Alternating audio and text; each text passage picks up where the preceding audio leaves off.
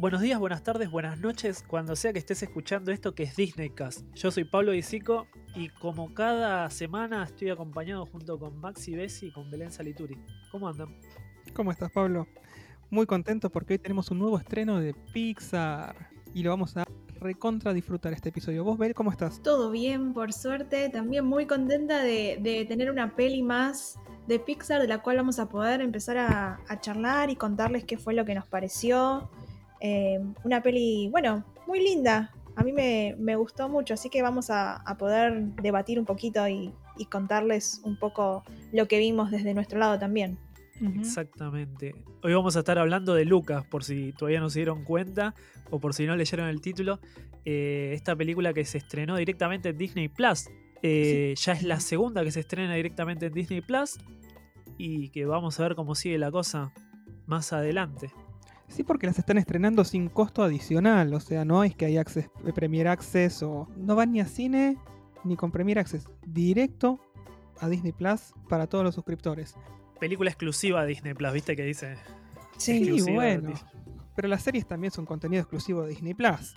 La verdad que Pixar merece estrenos en cine. Yo estoy convencido de que, sobre todo ahora que se está haciendo una apertura mayor este, de salas de cine, Pixar merece ir al cine. Sí, eh, más, más allá de que lo merece o no, creo que nosotros también nos merecemos que películas de Pixar se estrenen en el cine personalmente yo soy una persona que disfruto el cine por el hecho de que estoy dos horas haciendo eso nada más y que no tengo distracciones alrededor. Eh, mi, momento de cine es ese, que sé que solamente puedo ver la película. Si estoy en mi casa viendo una película, tengo 25 cosas al lado que me generan distracción para poder verla. Entonces, me parece que, que se necesita que, se estrene, aunque sea en el cine. No, no me parece mala la opción de Disney Plus, eso lo podemos debatir en algún momento, pero que también exista la opción de cine, ¿no? Sí, yo iría. De hecho, ahora que abren los cines, voy a ir a ver Raya y el último dragón y Cruella en esta semana, así que. Bueno, eso también puede ser otra posibilidad, ¿no? Que más adelante, cuando la pandemia nos deje o esté todo un poco más eh, abierto que algunas de estas películas que fueron directo a Disney Plus quizás tengan como algún estreno eh, en cines o en algunas salas a lo mejor. Entonces, para mí sería lo ideal. Yo personalmente no creo que suceda, pero, pero sí, yo, yo iría. Fui a ver cuando fui a ver cuando se reestrenó Toy Story 1 y 2 en 3D, ¿por qué no voy a ver estas? Así que bueno, bueno, vamos a adentrarnos directamente en Luca. Luca es una película que nos cuenta acerca de un habitante del fondo del mar que se llama Luca y que de la misma forma que la sirenita que Ariel tiene muchísimas ganas de conocer la superficie.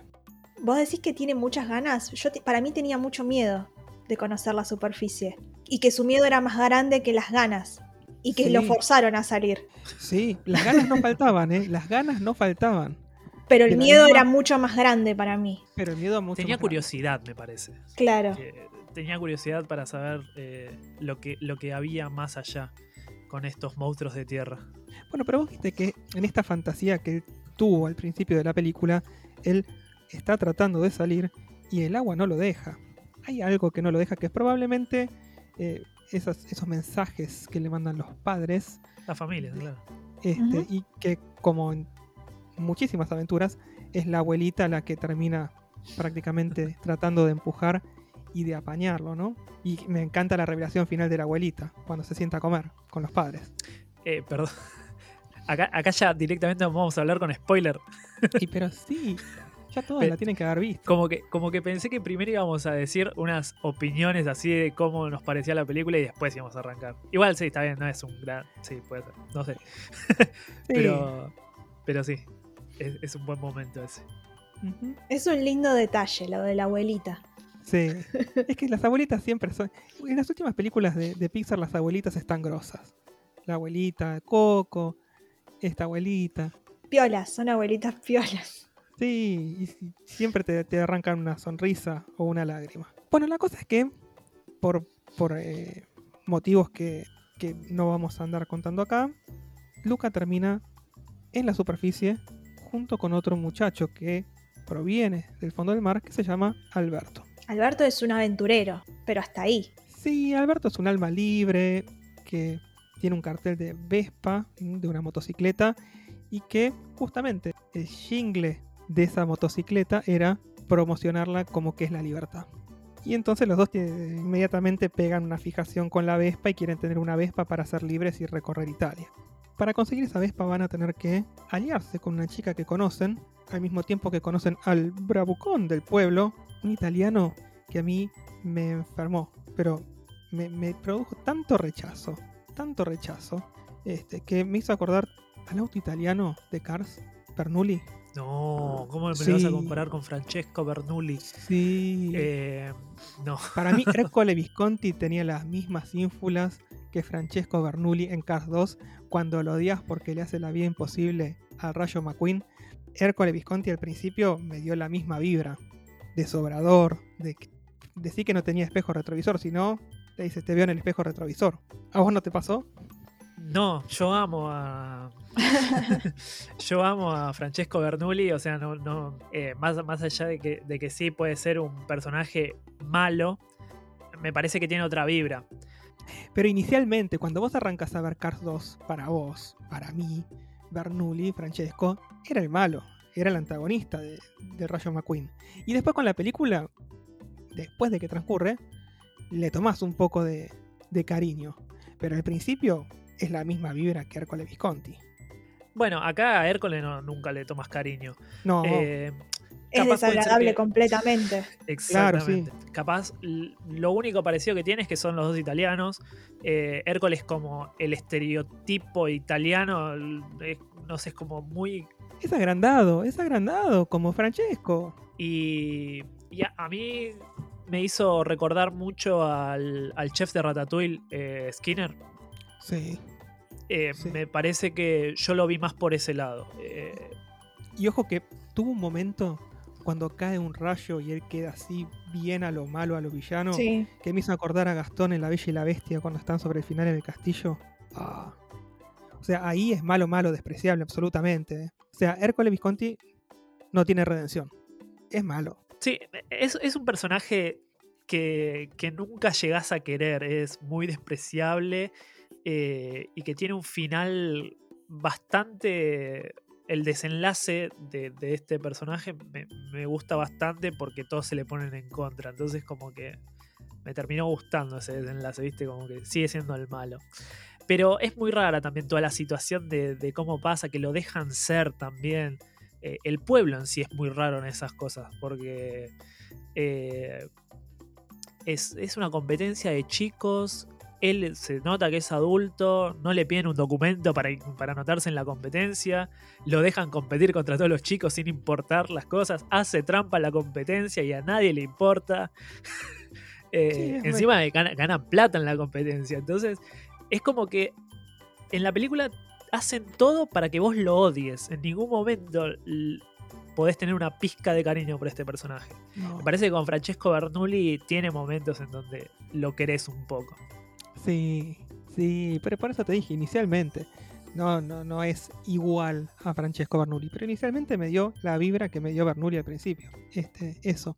Pero bueno, volviendo a ese momento en que lo conocen a él, también la conocen a Julia, que prácticamente los salva de este personaje despreciable. Y se ponen de acuerdo para participar de un triatlón en el que hay que nadar. Olvídate de que naden, porque ellos salieron del mar y cuando salen del mar se convierten en humanos. Si vuelven a mojarse, aunque sea una bombita de agua o, o sea lluvia, se convierten en monstruos marinos adelante de todos. Terrible. ¿Cómo van a nadar?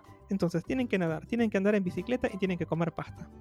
Terminan poniéndose de acuerdo para que Alberto coma pasta, que a quien no le gusta la pasta.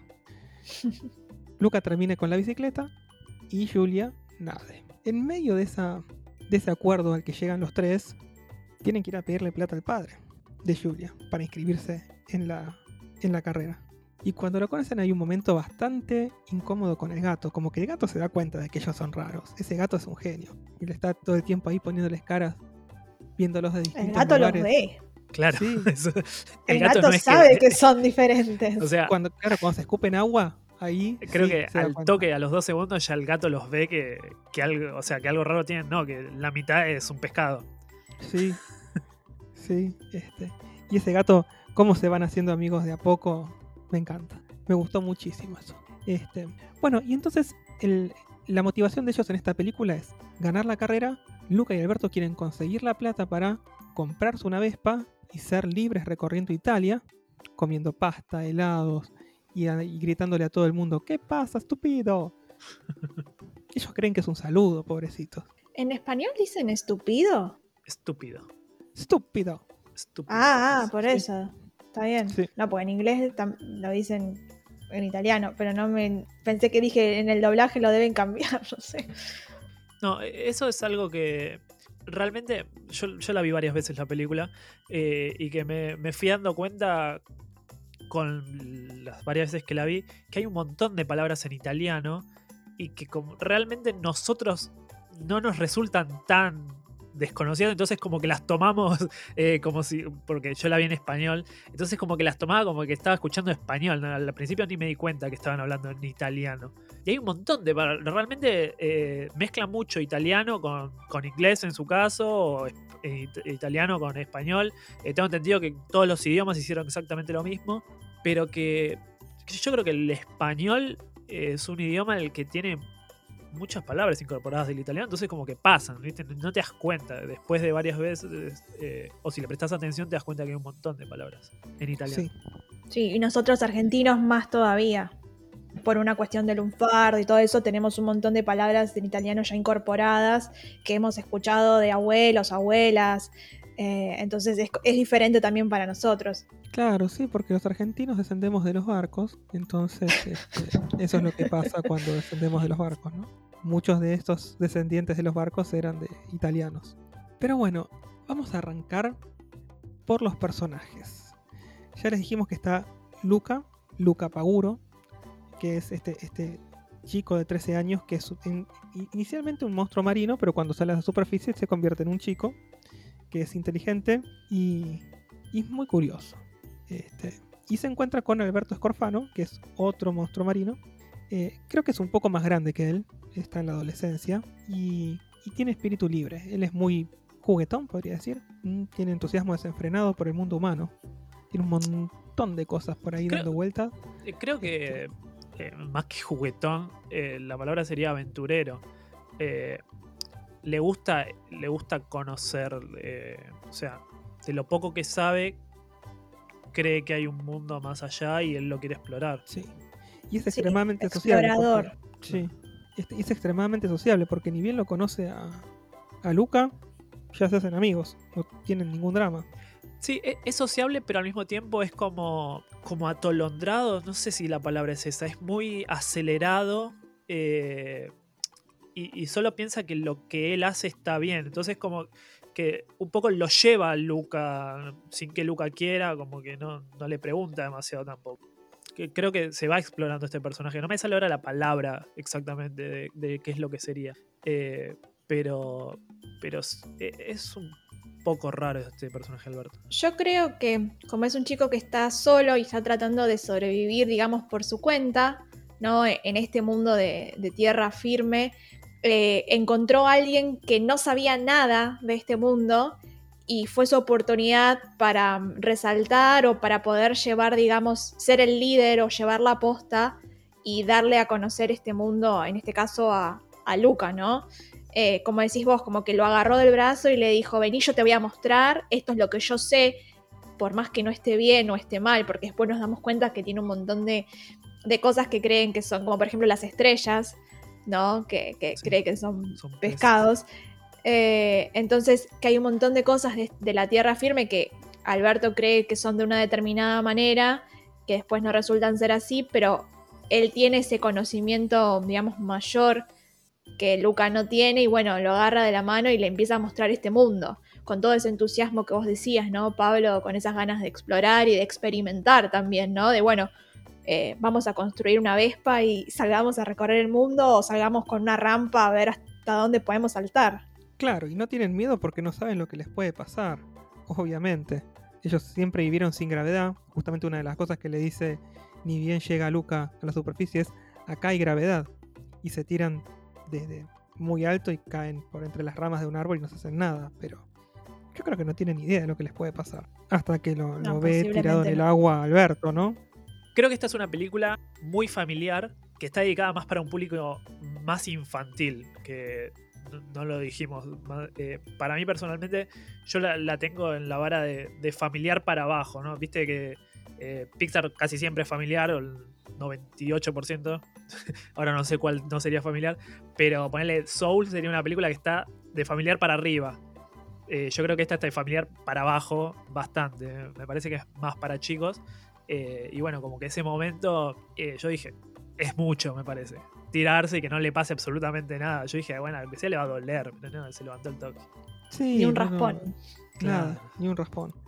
Pero bueno, es- es- es- es- se podría decir que es caricaturesco y siempre te, te tirás, te caes de un barranco y no te pasa nada. Bueno, y entonces siguen con su aventura y se encuentran con Ercole Visconti, que ya lo describimos prácticamente ni bien arrancamos, y con Julia Marco Baldo, que es otra aventurera, muy justiciera, porque una de las cosas que siempre le dice Ercole Visconti es que va a terminar con su reinado de terror e injusticia. Así que no tiene ningún drama en defenderlos, ni bien se encuentra con Luca y con Alberto.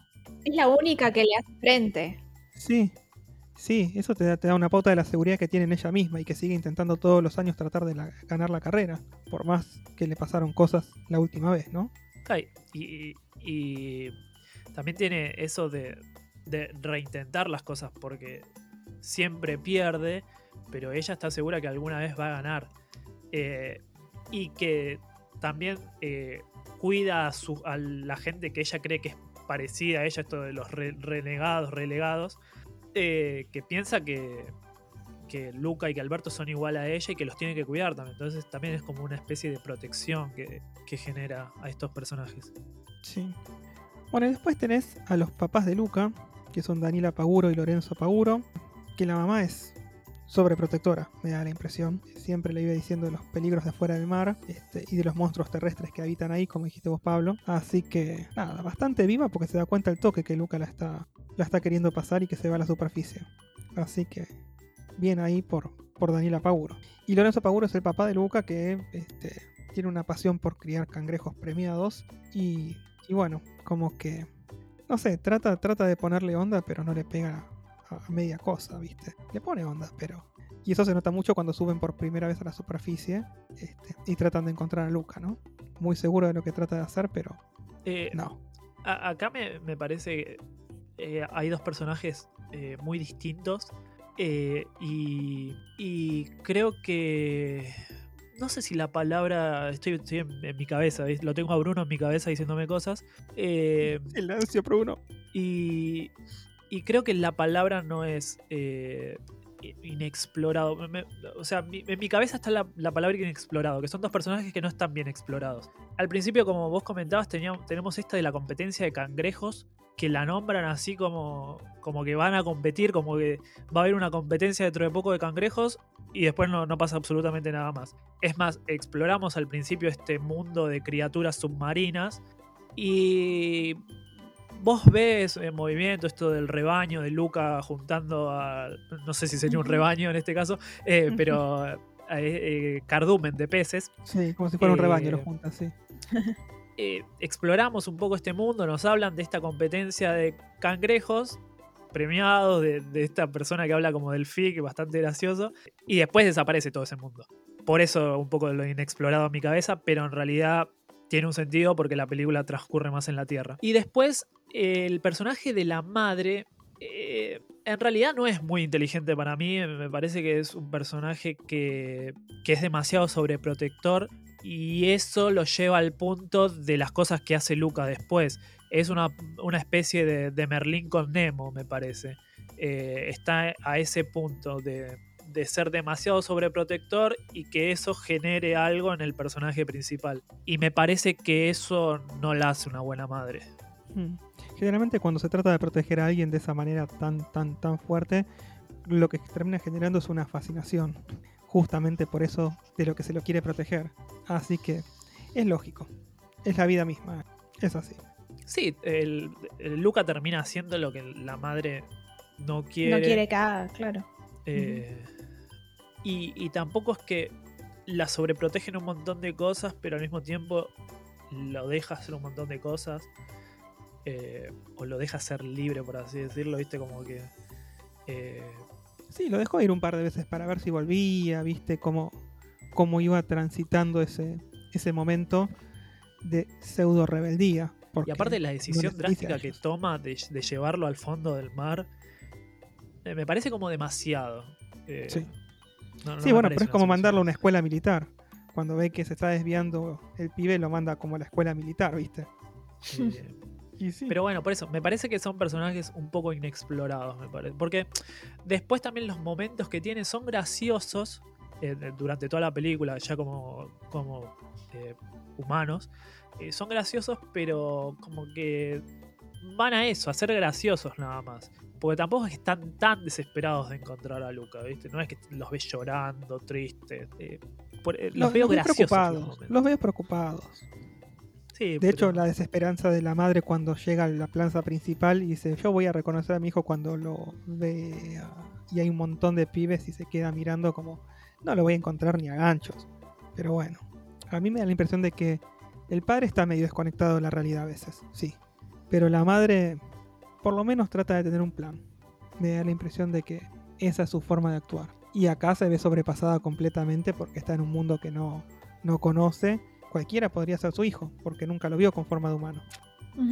Pero bueno, vamos al papá que sí está acopado y explorado como corresponde, que es Máximo Marcobaldo, que es el papá de Julia, que es masivamente grande. Es un pescador gigante y le falta un brazo. Y en un momento le hace el, el tipo de historia, viste, como el Joker, que siempre contaba una historia distinta de cómo se hizo las cicatrices. Bueno, acá le explica a Alberto y a Luca que un monstruo marino le arrancó el brazo y después les dice que no, que nació así. Pero es un momento que me pareció muy cómico. Me hizo reír mucho, por más que es una pavada. Este, Sí, e- es, gracioso porque Alberto sabe que no es verdad. Eh, eh, entonces como que está sorprendido y está bueno que enseguida eh, le diga la verdad. Entonces sí es un momento gracioso. sí. Eh, este, Aparte es un personaje que al principio, a los dos segundos, te lo, te lo ven como, te lo muestran como el malo y al toque ya es re cariñoso. Ya cuando se pone a hablar con, con Julia ya te das cuenta que es recontra cariñoso y recontra bueno con, con todo el mundo. Entonces Sí, lo, sí. lo querés sí o sí. este, lo, lo primero que dice es que matará con esas con esos arpones. Cualquier cosa que nada. Y vos decís, no, ya está, listo, es este. Los va a cazar de punto y, y nada, nada que ver, más buenazo.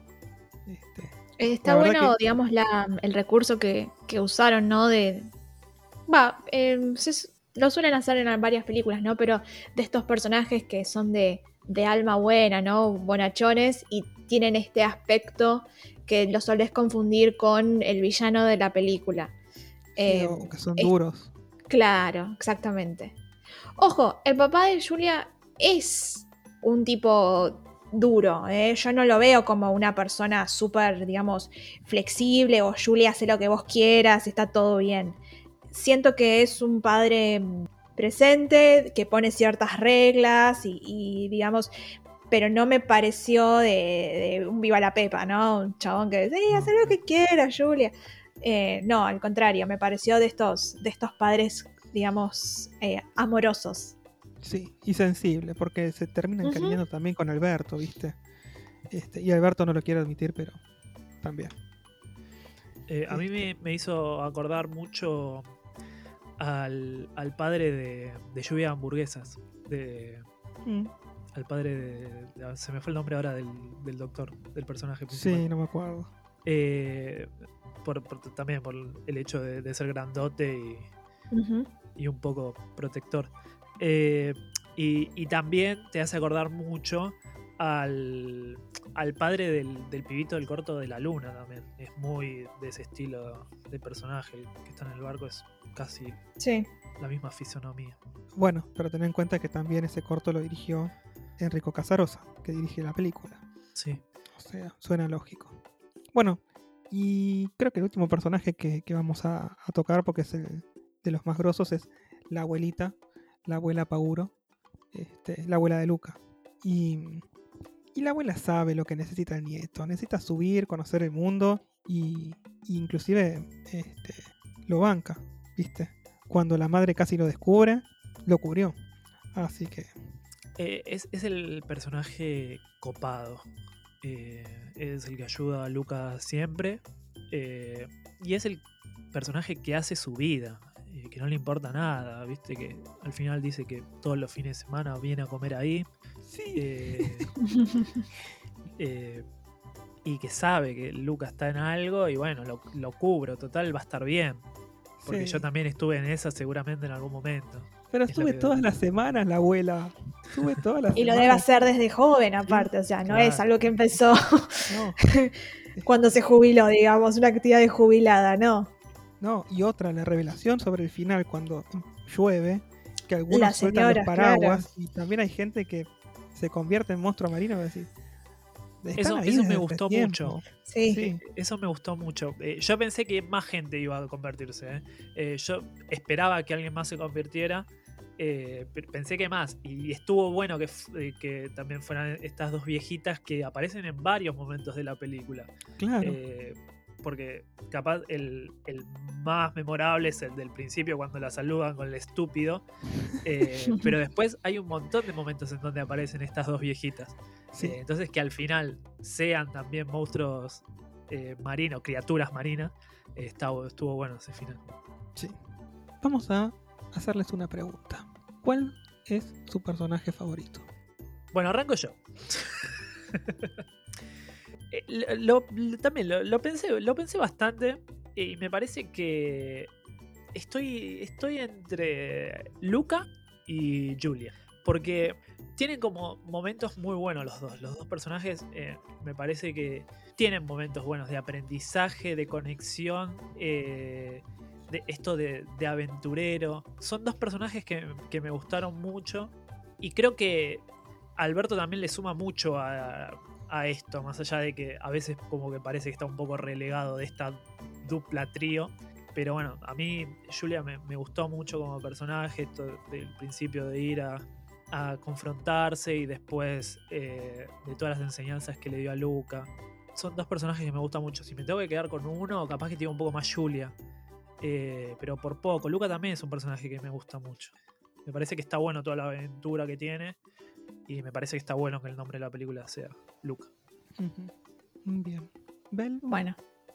Eh, yo elijo a, a, a Julia. Me sentí identificada un poco con ella en todo este tema de, va, de la curiosidad y, y de, de gustarle el colegio y aprender. Como que me vi un poquito reflejada cuando yo era chica. Eh, y esto de, de no tener tantos amigos o de tener un grupo chiquito de amigos, ¿no? Y que sean todos parecidos a vos. Em, como que ahí me sentí bastante identificada, ¿no? Y también por esta parte me gustó mucho este sentido de justicia, ¿no? Esta búsqueda de justicia que, que tiene, que tiene Julia. Em, porque me parece que es, como les decía antes, es la única que eh, del pueblo, que ni- ella ni siquiera es realmente del pueblo, porque solamente pasa el verano ahí, o sea, son un par de meses que está nada más ahí. Es la única del pueblo que se anima a, enfrentar, a enfrentarlo.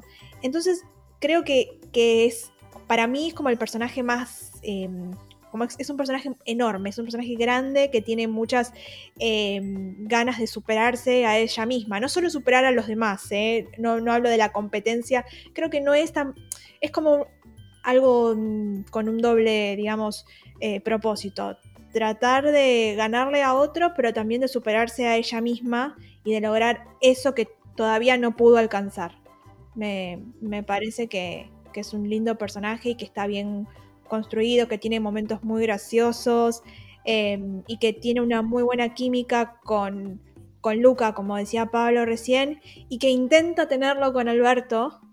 Y Alberto pone esa pared por sus celos, ¿no? Que sienten que le están sacando a su mejor amigo.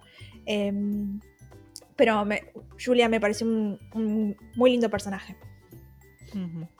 Bueno. Maxi, Para mí, mi favorito es Máximo Marcobaldo. Máximo Marcobaldo es, es el padre que, que yo quiero ser y que creo que, que soy en, en algunos casos. Me, me gustó mucho por, por eso, porque me sentí identificado. Y me gustó, me gustó esa, esa revelación de cómo es él y de cómo se construyó el personaje, ¿no? Por supuesto. Bueno, vieron que mm, Pixar siempre en sus películas suele meter easter eggs. De hecho, el director Enrico Casarosa nos dijo dónde están los easter eggs en la película y que estemos atentos a algunos teasers de una de las próximas películas de Pixar, que es Turning Red. Lo que no pudo decirnos es exactamente dónde están o cuáles son, porque tiene prohibido spoilear la película la de Turning Red, ¿no? Eh, pero lo que sí dijo es que si abrimos bien los ojos, por ahí los encontremos. Así que abrimos bien los ojos y si alguien los ve, nos avisa, ¿sí? ¿Puede ser? Ujú. Recuerden que nos pueden avisar en redes sociales, tanto en Twitter como en Instagram. Somos arroba DisneyCastArg, eso es arroba DisneyCastARG. En cuanto a los easter eggs que sí confirmó el director Casarosa, lo que podemos ver es un guiño a Coco en un barco que se llama Elena. Recordemos que el nombre de abuelita en Coco era Elena, así que el nombre fue intencionalmente puesto en ese barco para que recordemos a Coco. ¿Ustedes vieron algún easter egg más? Eh, está la. Yo encontré, ¿cómo es? Eh, La camioneta de Pizza Planet. Sí, estaba Está. medio disfrazada. Eh, estaba. está disfrazada. O sea, la identifiqué por el, el cosito que tiene arriba, que es como la nave espacial, Sí, que tiene arriba la camioneta, que es como el cohete. Pero está como Sí, medio la- camuflada, eh, parece un auto. O sea, como medio. No sé, no sé si. No me acuerdo si era en forma de Vespa o en forma de, de otro tipo de, de auto italiano. Eh, pero ese, ese lo vi. Bien. Mira. Este, después, em, ¿vieron la Luxo Ball, la pelota de Pixar clásica? No la vi, pero seguramente tiene que estar en alguna escena. Sí, está. Está en el techo de una de las casas cuando se ve una, una toma de la carrera de bicicletas. La puedes ver en el Sí. techo de una de las casas. Que se ve la, la carrera desde arriba. Después, em, e- el ticket del tren que le entrega Alberto a Luca al final para ir a Génova. ¿Notaron algo raro? Que tenía. tiene escrito A113, que tiene que ver con la clase de CalArts que compartieron muchos animadores de Pixar y Disney. Sí. Siempre el A113 está en alguna de las producciones de Pixar, siempre. Siempre aparece A113. Y en algunas de Disney también. Sí, en realidad el, el A113 es, es más genérico de la animación. Sí, Eh, hay much- eh, muchos, la competencia también lo tienen. DreamWorks o Blue Sky en su momento lo tenía también, o Sony. sí. Me parece demasiado eso. Este, pero bueno, tiene que ver con la Universidad de California, ¿no? De Artes, por supuesto. Ujú, Sí. Y después, esto, perdón, no sé si entra como easter egg o no, pero cuando Julia le está mostrando los libros de astronomía y eso, uno de los libros es Pinocho. No sé si está puesto como easter egg o porque es it- italiano, Pinocchio, y bueno, quedó. Bueno, no, Casarosa dijo que sí, que está puesto como easter egg. ah, porque es la versión de 1940 de Carlo Collodi en la que está basada la película de Disney. claro. O sea, ese fue el libro que leyó Disney cuando dijo, quiero adaptar esto. Así Claro. que sí es un easter egg. Y no sé si te diste cuenta que en esa misma secuencia, adelante de la cama de, de Julia, hay un pato Donald medio con cara de borrachín, pero es un pato Donald, re reconocible. Sí, tiene una cara medio como... "Eh, pa-", Pero es, es el pato Donald.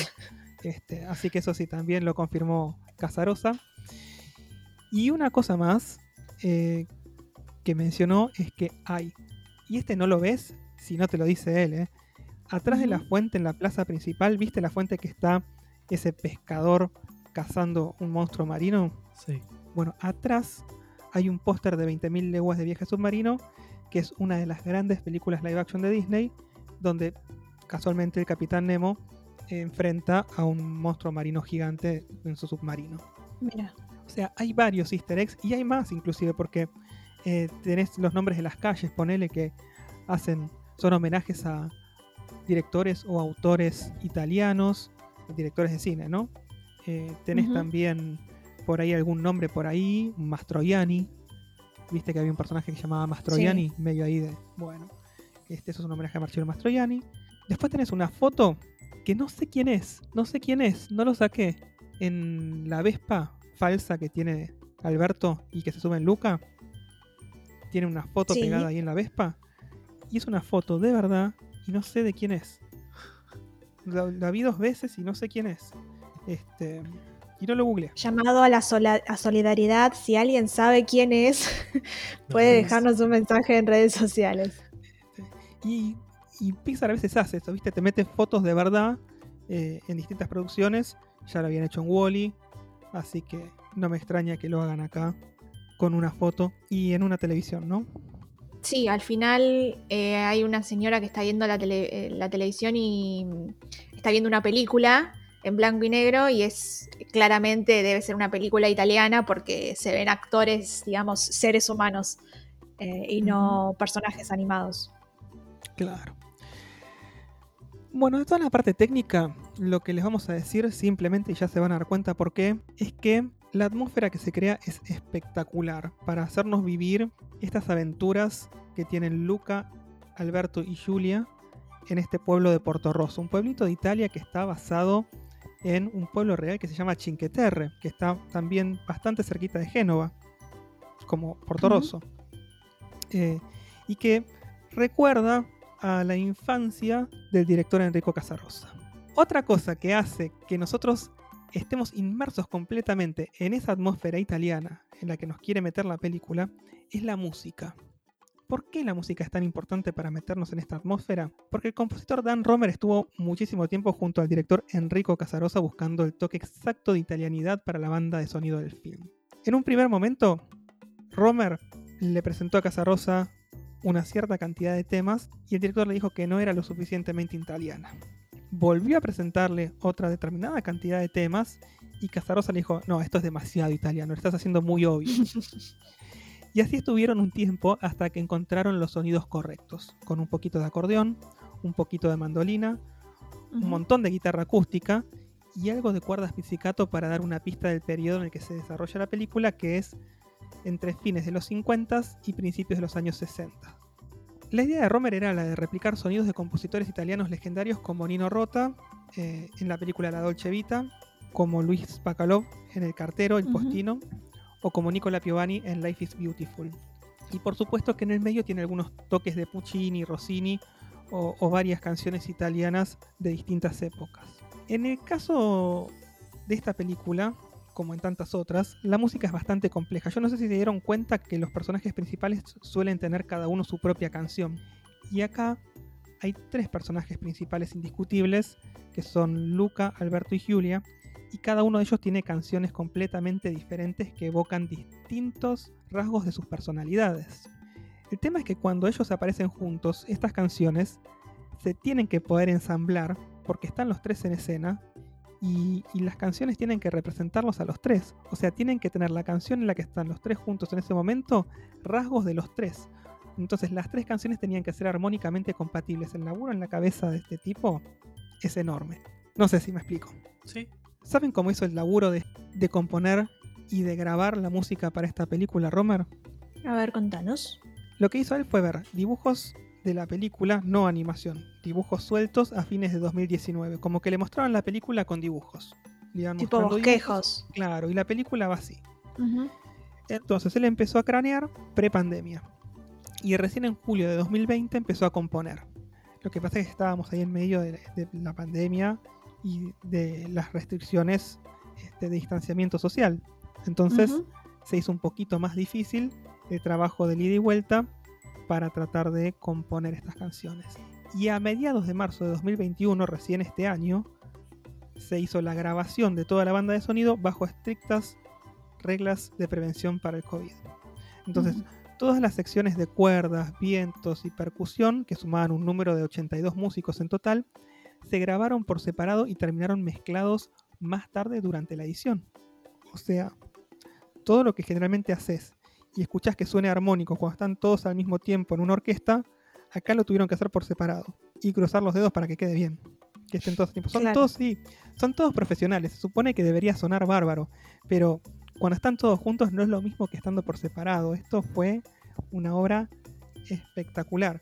¿Y qué es lo que están haciendo todas las películas durante los últimos tiempos, las que estamos viendo que se están estrenando y que terminan con sus toques de edición, con sus toques de eh, edición de sonido, música y demás durante la pandemia?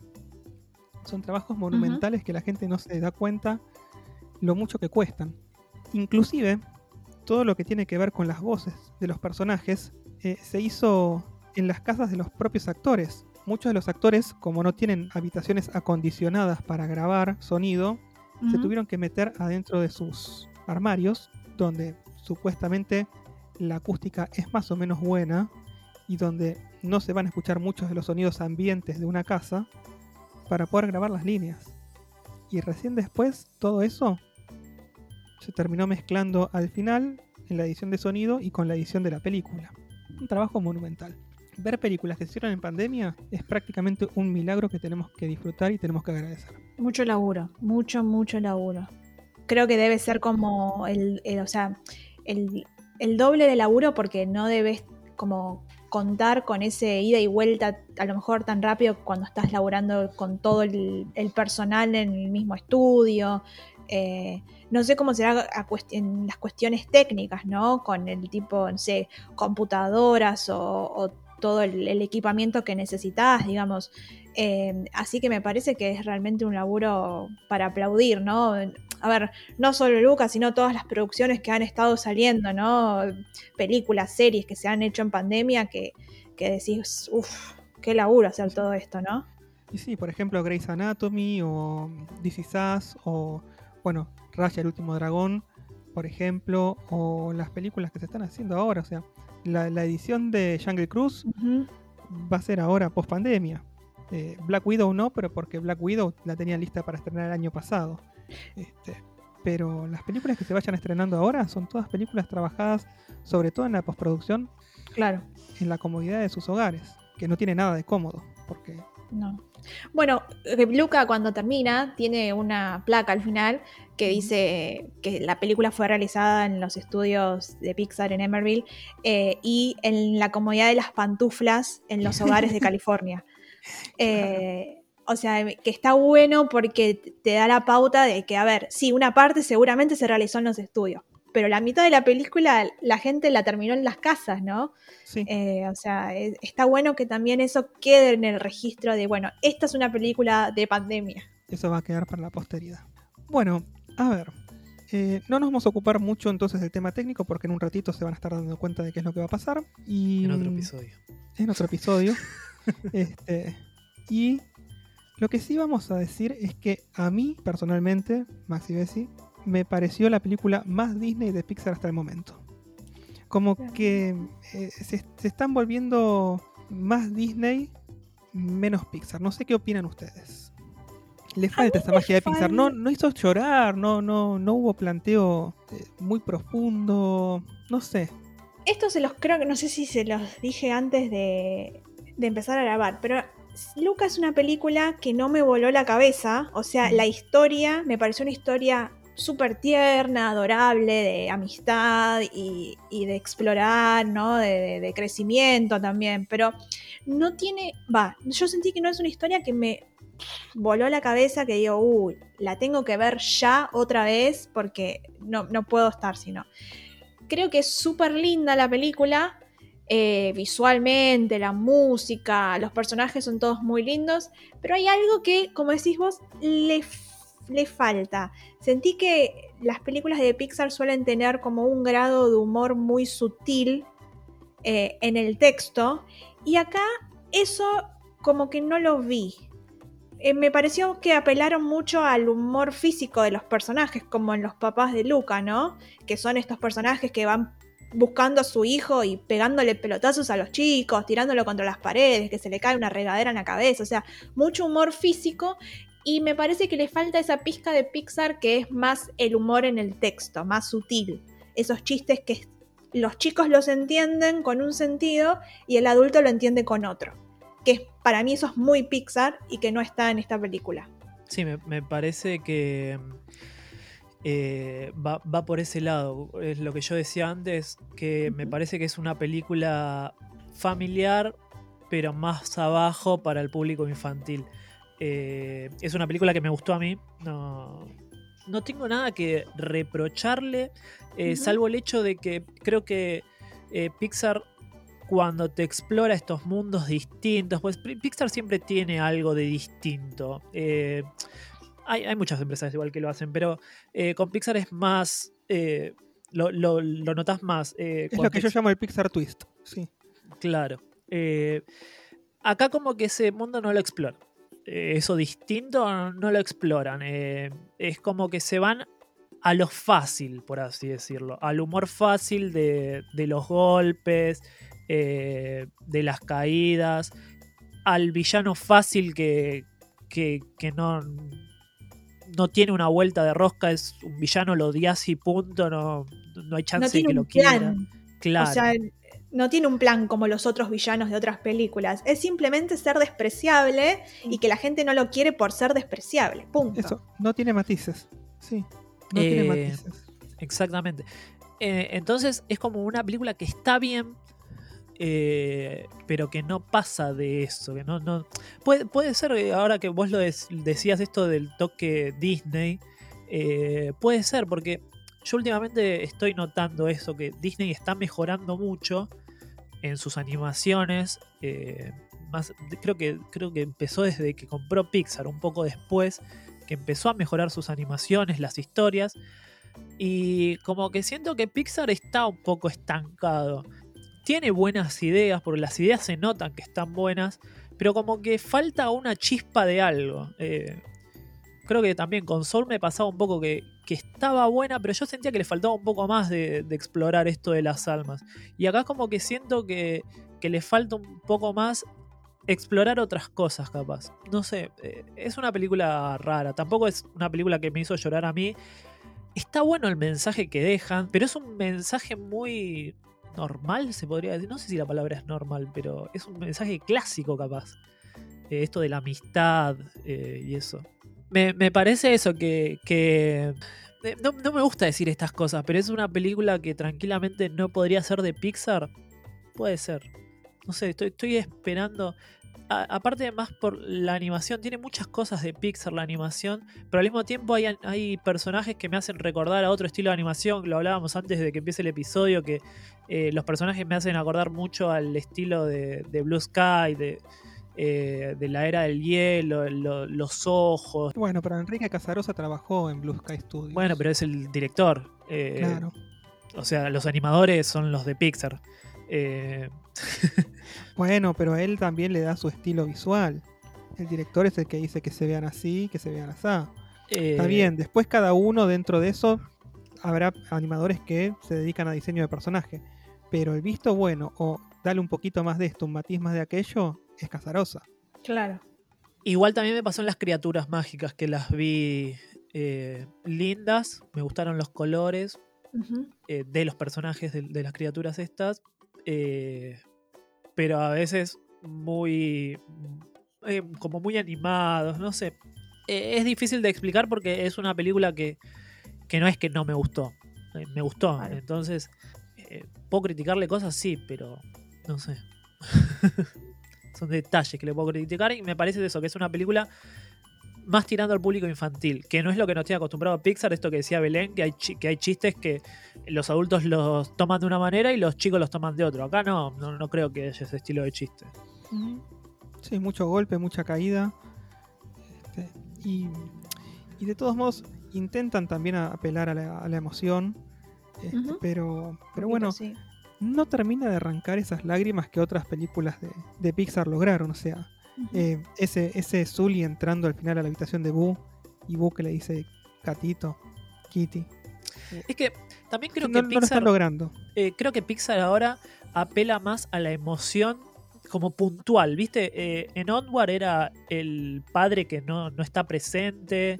Sí. eh, en Soul está esto de- del. Ya, ya ni me acuerdo. Se me fue Soul de la cabeza, no sé por qué. Estaba Eh, 22, estaba. Eh, es- es- es- sí, tiene otro estilo de emoción. Eh, y en esta como que es esto de la amistad. Eh, y puede ser que a algunas personas les toque la fibra esto de la amistad de, de- de un amigo que, que- que no ves hace mucho, capaz, porque es la, es la idea de, de esta película. Casarosa dice eso, que eh, le hace acordar a su amigo que tuvo en la infancia. Eh, Entonces, puede ser que haya gente que le, le toque esa fibra de la amistad de una persona que, que la dejó y se fue a otro pueblo y no la volvió a ver. eh, como esto de, de Luca yéndose a Génova con, con esta. con con Julia y dejando a Alberto en el pueblo. Puede ser que por ese lado haya gente que le toque esa fibra. Pero bueno, a nosotros se ve que mucho no. No. Pero por eso, creo que, que Pixar va más a lo puntual últimamente. Sí. Y ojo, hay otra cosa que tenía Pixar antes que ahora no lo estoy viendo tanto. eh, sobre todo en esta última película, ¿no? Que es lo que vos decís, eso de explorar los mundos. En Monster Inc. nos dio un mundo completamente diferente. A mí me enloqueció ver puertas volando de acá para allá, de un lado para otro. El fondo del mar de Buscando a Nemo fue algo que me enloqueció. Fue algo que no habíamos visto antes de esa manera, con esa calidad, con esos colores eh, que es lo mismo que nos sorprendió de Toy Story en su momento, las texturas de los juguetes, una historia de juguetes que tienen vida y que tienen algunas reglas que, a, la- a las que se apegan. Eh, Es, es que. todo muy... Es Pixar, eso es Pixar. Eh, claro, bueno, eh, un poco antes de este episodio, eh, vos estás siempre con esa pregunta de qué es Pixar, ¿viste? ¿Qué es el toque Pixar? Y yo venía pensando en todo eso. Eh, Pixar nos da un mundo distinto y no- nos hace explorar cosas que capaz hubiésemos pensado, pero que no sabemos cómo existirían. Eh, Toy Story con esto de qué pasa si los juguetes tienen vida. Monster. Inc. eh, ¿qué, qué, po- ¿Por qué tenemos monstruos abajo de- del, de, adentro cama armario, abajo del colchón? Eh, buscando a Nemo, los peces en el agua. Eh, Cars, Cars. o sea, ¿cómo- ¿qué, qué pasaría si los autos tuvieran vida? Eh, Bueno, Los Increíbles no nos voló tanto la cabeza porque justamente tiene un mundo que es muy parecido al que vemos, pero con superhéroes. Y que tampoco andaron tanto. Eh, y acá, o me pasó también en Soul, que tenés, bueno, intensamente con la, la, la Sí. cabeza. Sí. eh, acá me pasó como en Soul, que tenés un mundo explor para explorar, que es el mundo de las almas, o en este caso el mundo de las criaturas mágicas, pero que no lo exploras tanto. En Soul sí, un poco más lo exploraron. Pero acá como que no lo exploraste tanto. Eh, y lo dejaste ahí. Existe este mundo, pero nos vamos a la Tierra. Eso es lo que sentí que faltó capaz. Si exploraban un poco más el mundo mágico, capaz que era excelente la película. O capaz que no, eh, ojo. Porque la historia original de Casarosa era sin el- las criaturas mágicas. Las criaturas mágicas las pusieron después. Sí. Como excusa. Claro. El, el toque Pixar que le trato de dar. Es que me parece que cuando hay este cruce de mundos, donde el cruce es tan pronunciado como es en Soul y como es también acá en Luca, ¿no? Donde la acción transcurre en los dos mundos, como que uno siempre va a quedar desplazado. Eh, entonces te queda uno de estos mundos que desafortunadamente es el, el que nosotros estamos diciendo que sería como el más Pixar, te queda ahí abandonado y, y, y volvés al, al mundo humano, que es el que ya conocemos. Ya sabemos cómo es Italia. Vim- Vimos Italia en fotos, o tenemos personas hasta que nos han contado cómo es Italia, o hemos tenido la posibilidad de conocer.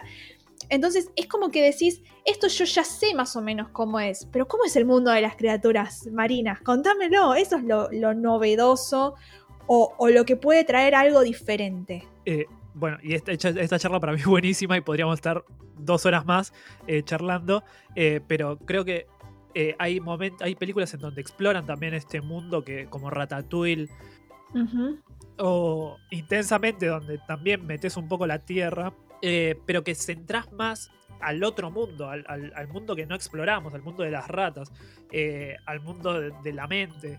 eh, Ujú. Y acá es como que las criaturas pasan a un segundo o hasta tercer plano. Pero bueno, lo podemos charlar en otro episodio entero de teorías de Pixar y meter esto que me parece que podemos hablar horas y horas de... Este puede ser el puntapié.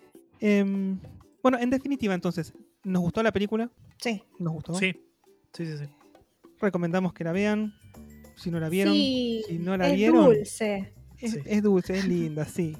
Este, a ver, de, de lo de Pixar es lo más estándar que vimos, prácticamente. Pero la película es linda, porque. Pixar siempre tiene estándares altos. Ese es el tema.